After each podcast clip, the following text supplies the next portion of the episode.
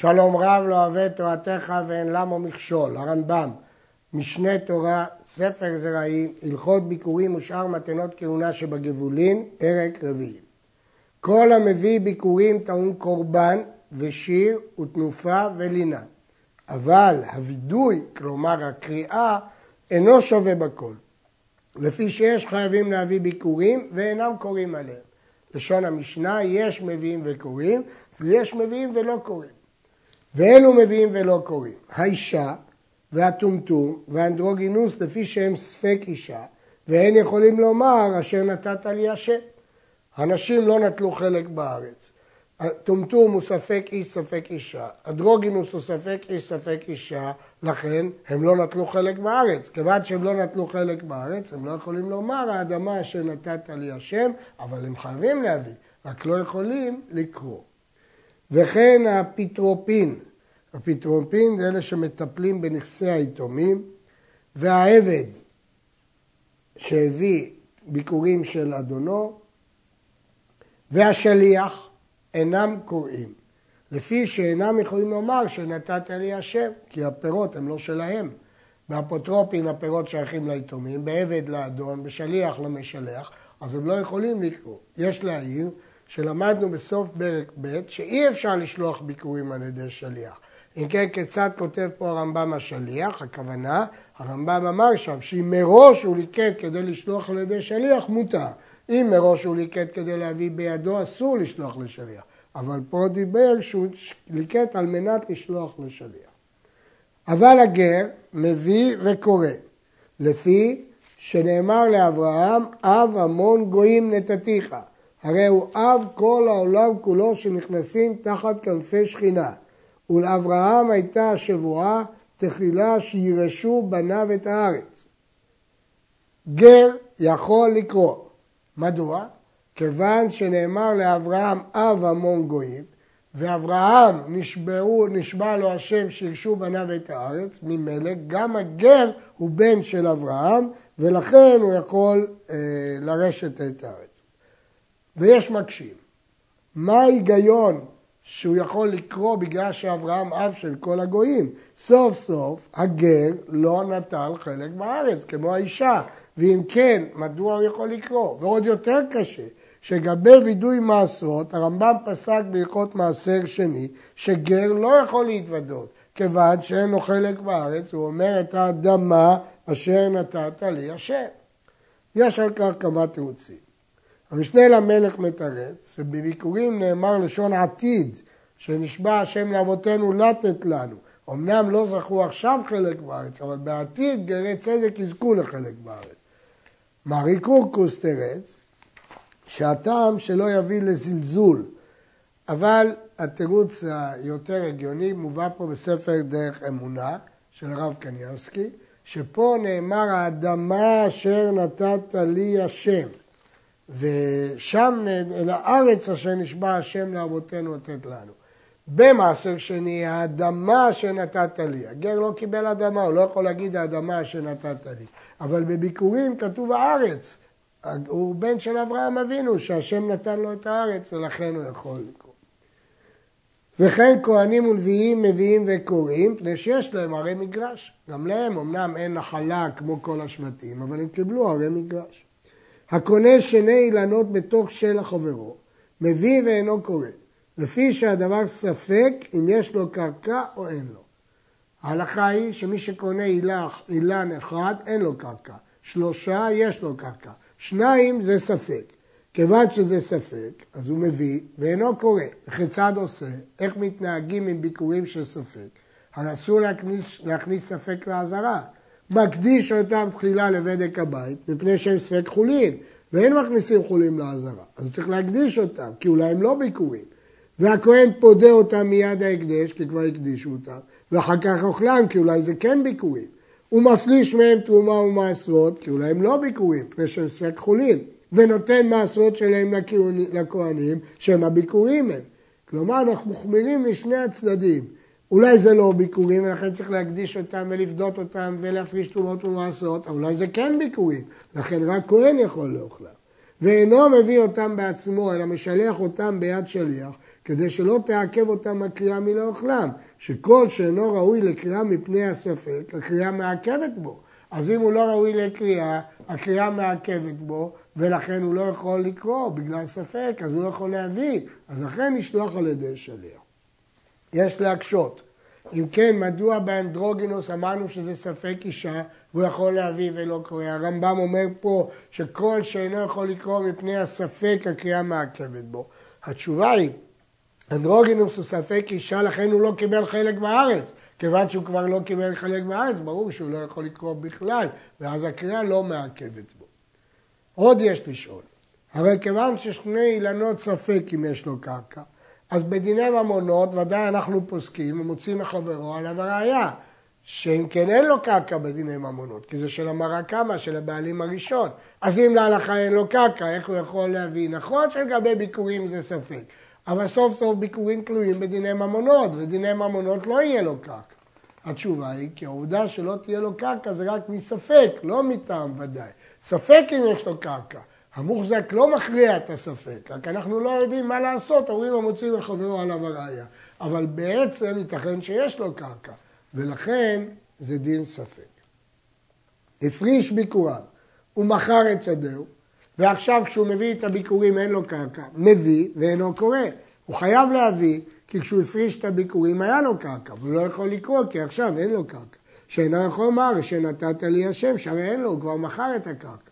והלוקח, אינו חייב להפריש ביקורים אחרים מאותו עמים, כי כבר הפרישו, שכבר הפריש ממנו מוכר. ואם הפריש, מביא ואינו קורא. אבל ממין אחר, מפריש, הוא מביא וקורא, כיוון שזה מין אחר. המוכר את שדהו לפירות, הוא לא מכר את הקרקע, רק את הפירות, שדה לפירותיה. הלוקח מביא ואינו קורא, שקניין הפירות אינו כקניין הגוף, אז אין לו קרקע, לכן הוא חייב להביא כי יש לו פירות, אבל הוא לא יכול לקרוא כי אין לו קרקע. אבל מביא אדם מנכסי אשתו ביקורים וקורא, אף על פי שאין לו גוף הקרקע, שהוא רק נכסי מילוג, רק שימוש, שנאמר מהם, אשר נתת לך השם אלוהיך ולביתך. זה חידוש מיוחד שמפירות אשתו הוא יכול לקרוא. אף על פי שמתה אשתו אחר שהפריש והוא בדרך, מביא וקורא. למרות שירושת האישה היא דרבנן לפי הרמב"ם, זה לא משנה, כיוון שכתוב לך ולביתך, וכיוון שזה פירות של אשתו, הוא יכול לקרוא. המוכר שדהו שמכר אילנות וקרקען, בזמן שהיובל נוהג, אז בפועל, בשעת היובל יחזירו לו את הקרקע, אז אם כן מה הוא מכר? רק את הפירות. ואמרנו שמי שמכר רק פירות לא יכול לקרוא. הרי זה מביא וקורא ביובל הראשון בלבד, שעדיין לא סמכה דעתו של המוכר שתחזור לו הקרקע.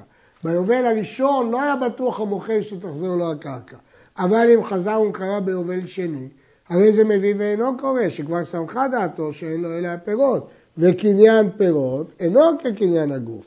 יוצא שבפועל הוא לא יכול לקרוא. זאת אומרת, יוצא שלפי הרמב"ם, חוץ מהיובל הראשון, לעולם קונה קרקע לא יכול לקרוא, כקניין פירות, לאו כקניין הגוף. יותר מזה, גם יורש, אדם שיורש קרקע, אז יש מחלוקת עם האחים שחלקו, הם לקוחות, כאילו אחד קונה מהשני, או שהם יורשים.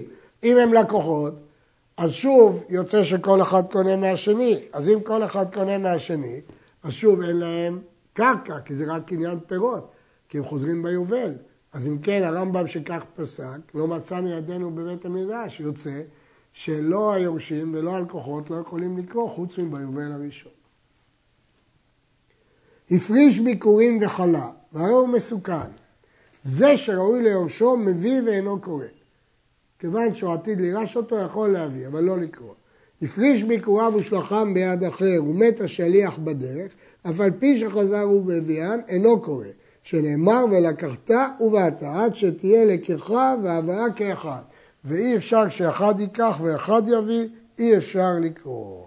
כי כל הדרך הזאת צריכה להיות של איש אחד. הפריש ביקוריו ועבדו קודם שיגיע להר הבית, והפריש אחרים תחתיהם, מביא השניים ואינו קורא, כפי שאינו יכול לומר ראשית פרי האדמה, כפי שאינם ראשית. ואלו השניים אין חייבים עליהם חומש כביקורים, כי באמת הם לא ביקורים, הם פירות שניים.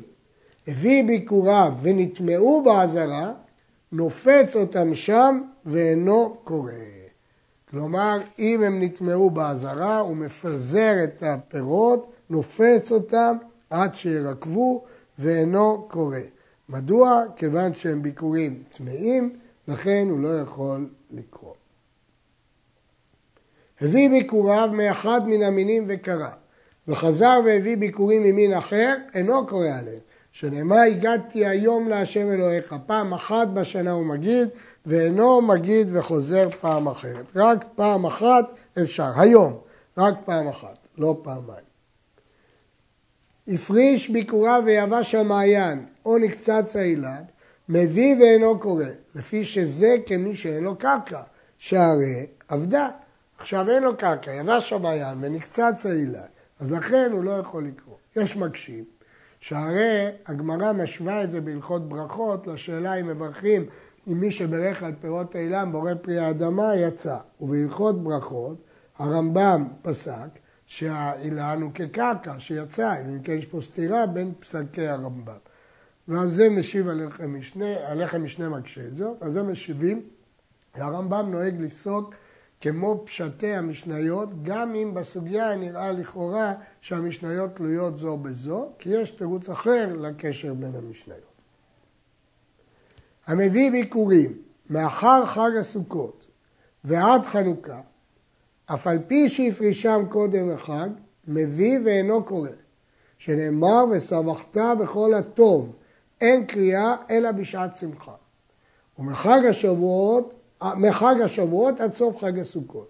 ושאר כל המביאים חוץ מאלו מביאים וקוראים. כדי לקרוא צריך להיות זמן שמחה. זמן שמחה זה מחג הסוכות ועד חנוכה. אבל אחר כך לא נחשב הדבר לזמן שמחה ולכן אי אפשר לקרוא. הביקורים והתרומות והחלה והקרן והחומש ומתנות בהמה הם נכסי הכהן. יש לו לקנות מהן עבדים וקרקעות ובהמת מאה ובעל חוב נוטלם בחובו והאישה בכתובתה וקונה בהם ספר תורה. אף על פי שהביקורים והתרומות אסורים לאכל לזרים. נשים לב, הוא לא חייב לאכול אותם. הוא יכול לשלם בהם חוב, לשלם בהם כתובה, לקנות ספר תורה, הוא לא חייב לאכול אותם. אבל ודאי שהפירות נשארים בקדושתם ואסורים לזרים. כלומר, אם הוא נותן אותם לבעל חובו, אם הבעל חוב כהן יכול לאכול, אבל אם הוא זר, הוא חייב למכור את זה לכהן. כלומר, אנחנו לא מתירים לזר לאכול ביקורים ותרומה, אנחנו מתירים לשלם בהם או לקנות בהם, ואין בזה זלזול בקדושת הביקורים. אף על פי שהביקורים עולים באחד ומאה כתרומה, אם נתערבו בחולין בירושלים, אוסרים בכל שהם במינם כמעשר שני, מפני שהם מקום אכילתם, עשו אותם כדבר שיש לו מתירים. ואף על פי שהביקורים אסורים לזרים אף בירושלים, הרי הם אוסרים בכל שהם. נסביר.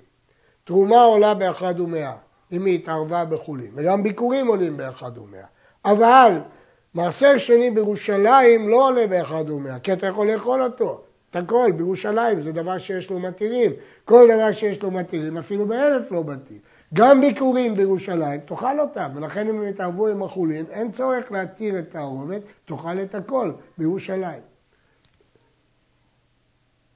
אפילו זרה הביקורים אחר שנכנסו לירושלים, הרי הגידולים אסורים, כי זה דבר שיש לו מתירים, אז גם הגידולים אסורים.